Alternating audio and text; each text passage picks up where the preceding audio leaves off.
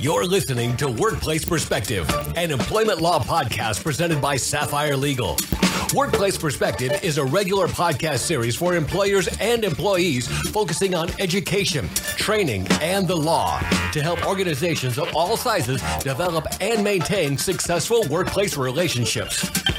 The opinions expressed by guests on Workplace Perspective do not necessarily reflect those of Sapphire Legal or its attorneys and should not be considered legal advice. And now, here's your host, founder and principal attorney at Sapphire Legal, Teresa McQueen. Thank you, James, and welcome everyone to Workplace Perspective, where we are striving to raise the bar at workplaces everywhere. Today, we're talking with Michaela Krishna. I'm going to mess up your name the whole time, I'm telling you now.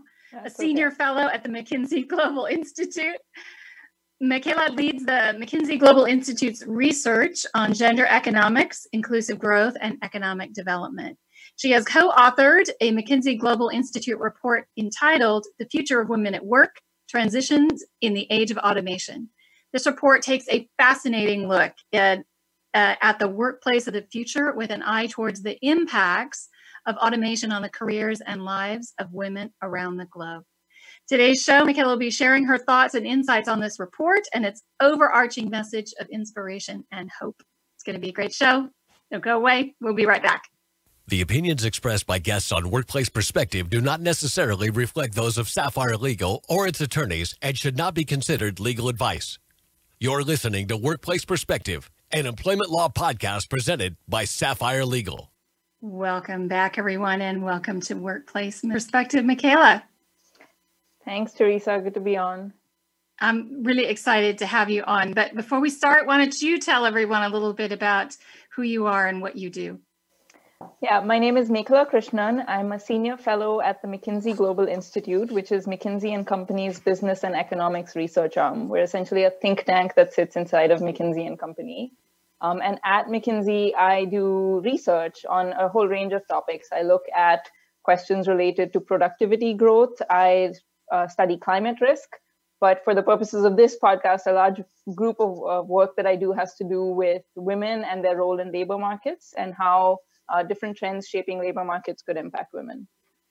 Well, we're super excited to have you on the show, and I'm really excited to talk about this report. I, I have read it and I thought it was just fascinating. So, again, the report is titled uh, The Future of Women at Work Transition in the Age of Automation. You are a co author. So, why don't you tell our listeners a little bit about the report while we start?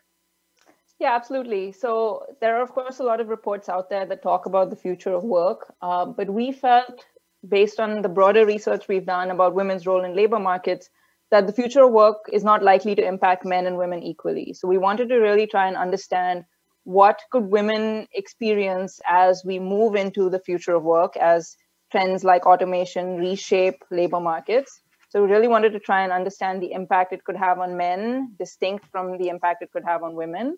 Um, and then through that start to explore how women may be positioned to make the most of the trends that we may see in the future and how we may be able to put in place practices and policies to help support women make suitable transitions to the future of work we also, as we did the work, looked across 10 different countries, both developed as well as emerging economies. Um, so happy to talk more about that as we go through this conversation. Well, one of the things I'm going to jump because I think it's amazing. The idea, it, it's sort of counterintuitive. So when you even say impact men and women differently, my mind automatically goes to, oh, we're so disadvantaged. Women are so disadvantaged. But the report actually, the statistics didn't support that, did it? Yeah, absolutely. So, you know, on the one hand, we're so used to a conversation that says uh, women are disadvantaged in the labor market. And of course, that is true. And we can talk a little bit more about that uh, later on. But when you purely think about trends related to the future work, so on the one hand, how men and women could be impacted by automation, we find that actually men and women could be equally impacted by automation. Automation could impact about 20% of the jobs that women hold, about 20% of the jobs that men hold. And that's not surprising when you think about the types of automation technologies we're talking about today. It's robots in factories, which could disproportionately impact men since men work in factory jobs. But it's also virtual assistants in, a, in an office setting or cashier or self checkout in a retail setting, which could disproportionately impact women. So, net net, roughly equal impacts of, of automation on both men and women. The future of work is not just about automation, right? It's also thinking about what opportunities there are for jobs right. to be created. So, as companies, for example, invest in new technologies, they're going to need a workforce to support those technologies. Uh, as we see trends like aging populations, we expect to see increase in demand for sectors like healthcare. As we see um, new needs in the workforce in terms of skills, we're going to see increased demand for sectors like education. And these are sectors that disproportionately employ women today. So when you think about the trends that we see in terms of growth opportunities, many of the very sectors that are likely to grow are the ones that women are in today. And so in that sense, women may be well positioned to take advantage of some of these trends. And I think so. Let me talk before we talk about the the because I want to transition and talk about those. But go back a little bit and talk about some of the challenges that women face in the world as we know it. Looking Absolutely. forward to this age of automation. Absolutely. So, you know, when you think about these job losses from automation that I described or the job gains from other opportunities, what that means in one word is transition, right? So people are going to have to switch occupations, they're going to have to reskill themselves. So this is going to be a time that requires large amounts of change. And so as workers look to navigate this, there's basically three things that they need they will need to reskill themselves, they will need to be mobile and flexible, and they will need to, in some way, work with technology. And women, unfortunately, face challenges on all of these three fronts. The very barriers that we experience today in our day-to-day, uh, in our in our day-to-day as women, could impact their ability to navigate these transitions to the future work. And these transitions are going to be enormous. We expect that 40 to 160 million women globally, that's up to one in four women, may need to change occupations as we fast forward to 2030. So that's a huge amount of change and disruption occurring. And women in particular may find these changes challenging. When we think about skills, for example, we know in many countries women have lower educational attainment rates than men. Women also, frankly, have less time than men to reskill, right? So across the world, we find that women might do three times the amount of unpaid work in the home. So things like cooking, cleaning, watching children. So now not only will they have to work in paid work, do their unpaid work, they also need to find time to reskill themselves. Um, women have challenges related to mobility and flexibility. This is everything from a lack of sponsorship that may make changing jobs and occupations hard for women to um, issues in many parts of the world that have to do with um, transportation, a lack of transportation infrastructure, which may make it challenging for women to reach workplaces. So, slightly different issues when we look at developed or developing economies, but mobility and flexibility is a big challenge. And then this challenge of technology and uh, access to technology. Across the world, men tend to use technology much more than women. And if we are moving into a workforce that relies on technology, that means women may not have the right skills. Uh, women are also less prevalent in technology creation roles. So, about 20% of tech jobs belong to women, 80% belong to men. So, as creators of these forms of technology, they're also at a disadvantage.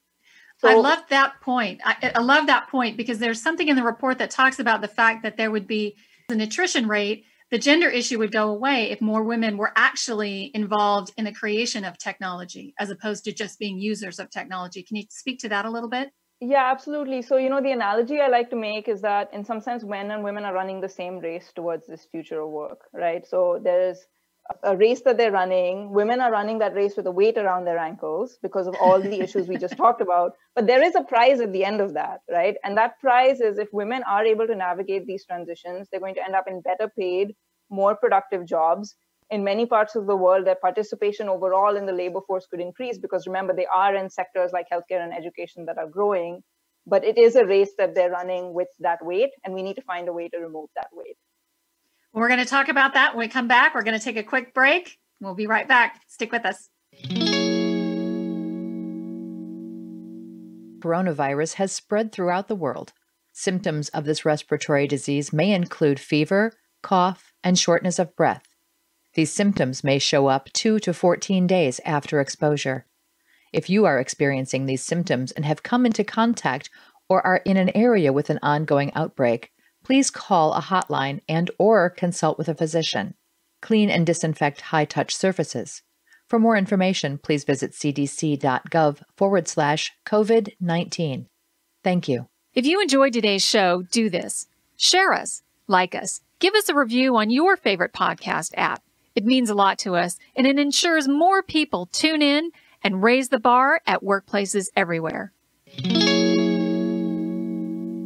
Welcome back, everyone. We're talking with Michaela Krishna about a report she co authored titled The Future of Women at Work Transitions in the Age of Automation. Let's talk about transitional opportunities because I, I did say at the beginning, I thought this was very hopeful, and I really did. I didn't expect it. I expected this to be one of those doom and gloom, and we're, you know, you're screwed as women if you don't get on board with all this. But I found this report to be very, very hopeful. So let's kind of talk about these transitional opportunities and sort of what can women do to kind of get ahead of the curve that we're because we're looking not too far down the road but we're looking down the road far enough i think that people can start to think ahead and pivot don't don't you think yeah absolutely i mean all the analysis that we talked about these numbers that i've talked about of up to one in four women this is out to 2030 right so we have 10 years ahead of us to prepare so let's talk about some of these opportunities that exist for women. So on the one hand, as I said, there are sectors that are likely to grow as we embrace the future of work that women tend to be disproportionately represented in today, sectors like healthcare and education. And so that is an opportunity that they could look to capitalize on going forward. Uh, we could look to capitalize on, I should say. Um, the second um, kind of opportunity is, you know, as economies go through these periods of automation, and remember, this is not the first time we're experiencing this. I mean, the transition from agriculture to manufacturing to services right. is one we've been through before. But as economies go through these moments of transformation, there are jobs that are created in sectors and occupations that we couldn't even have imagined. I mean, if you close your eyes and think back to the 1980s, would you have imagined a job like a social media manager, right? So there right. are entirely new occupations that yeah. are created that didn't exist in the past. And the good news about that is these are jobs that have no legacy barriers to them. There's no entrenched gender norms to these jobs. And so That's that again, I point. think is a great opportunity. We've talked to some companies um, that are setting up blockchain groups, and those blockchain groups are almost entirely made up of women because there was no legacy blockchain group that had men in it, right? So um, that's another type of opportunity you could think about for women going forward. And then finally, you know, there's a question of the skills of the workforce of the future, right? So what we're going to see is that the way people spend their time, the types of skills they use could look different going forward. So people will tend to spend less time doing physical and manual work because a lot of that can be automated. They will spend less time maybe on things that I would call basic cognitive tasks, things like reading, writing, basic arithmetic, numeracy. But they will spend more time on things like um, interpersonal interactions. They will spend more time on problem solving, um, certainly also spend more time on uh, tech skills. But what that means is that a lot of the ways women are using their time and their skills today, which is interacting with other people, uh, which is working with teams, a lot of that actually is an advantage to them going forward. Um, so I think there are a lot of exciting opportunities here, uh, things that we can we can embrace, uh, lean into, make the most of. But we are going to require focus and attention on this issue to make sure the transitions are smooth. Yeah, I think it's like anything else. You have to. You can't just bury your head in the sand. It's mm-hmm. coming and I, when we were preparing for the show, I think I shared with you that even this conversation, and I've heard it a lot of times in talking about AI, and people just freak out so bad they don't want to hear it. But it's happening now. This idea that things are automating such that jobs are even now changing. I think I shared with you. I you know had a client who was talking about automating their filing system, going to an electric filing system, electronic filing system. Mm-hmm. They're all concerned about displacing the one person who manages the paper records no, you're not. I mean, look at all the different things this person's going to be able to do now. But that requires that person to skill up in a way. You've got to be willing to do it and want to do it. But I just thought that that was really hopeful because there are so many interesting new things in these this idea like you said there's no legacy of gender bias there um, mm-hmm. and i have such hope for the future when it comes to things like that that i'm just i love that yeah as we wrap up today's show, I told you it goes by so fast, doesn't it? Absolutely. Can you tell us, because we can't help but uh, see the issue, but how do you think the current sort of this COVID 19 situation has it impacted your thoughts and feelings about the workplace of the future? I know the report was done a little while ago, but has it changed your thinking at all or? Yeah, that's a great question. So I think on the one hand, you know, the conversation we're having a lot right now is with COVID, are we are some of these trends coming faster maybe than we had realized, right? So we've all suddenly mm-hmm. started working from home, working yeah. remotely on Zoom, and it's just happened overnight. Um, we're suddenly online shopping much more. I was I did family trivia with my aunts and uncles the other I day. So, I love so it. I love it. We are, I think, embracing some technological shifts um, at a faster rate. So there is a question of some of these trends that we've talked about related to the future of work. Are they upon? Will they come upon us maybe sooner than we had anticipated? Yeah. Um, I think there's also a question of how we now use this moment of recovery and renewal as we think about this next normal. How do we also use it as a reset? This has obviously been a, a deeply troubling time for many people. Um, but can we use the recovery to to reset in many ways right and uh, i think as we think about this reset as we think about this recovery can we apply a gender lens to that to make sure that women aren't left behind in the recovery that we are intentional we make the most of these opportunities and we give women the the, the tools the resources the information that they need to to move forward into this new future of work that we're envisioning and i think the inspiration to go get it yeah. I think that's a really key thing, I think, too, is this idea that we've got to, you know, we've really got to give people that inspiration that you can do it. You're not going to get left behind. There is going to be opportunity for you. You just have to, you know, reach out and seize it and and try to make the best of it. That's our show for today. I thank you so much for coming on and talking about this. It's great. The work you're doing is awesome. Uh, and thank you so much for sharing your thoughts with us and our listeners. I really appreciate it. Thank you. This was fun. Appreciate it. Oh, good. Our first Zoom show. Yeah. Oh, is it? Okay, great. Catch down. All right. Well, that's our show for today. If you want to learn more about Michaela, you can find her on the web at mckinsey.com under the Our People tab. That's M-C-K-I-N-S-E-Y dot com. You can also connect with Michaela on our website at sapphirelegal.com slash podcast. I also want to thank our listeners, my radio angels, James and the Knave at Night. Workplace Teams Extraordinaire, our engineer producer Paul Roberts, our associate producer Melissa DeLacy, with music provided by the very talented Stephen Versaloni. Thank y'all for joining us on Workplace Perspective, and until next time, keep raising the bar. Bye.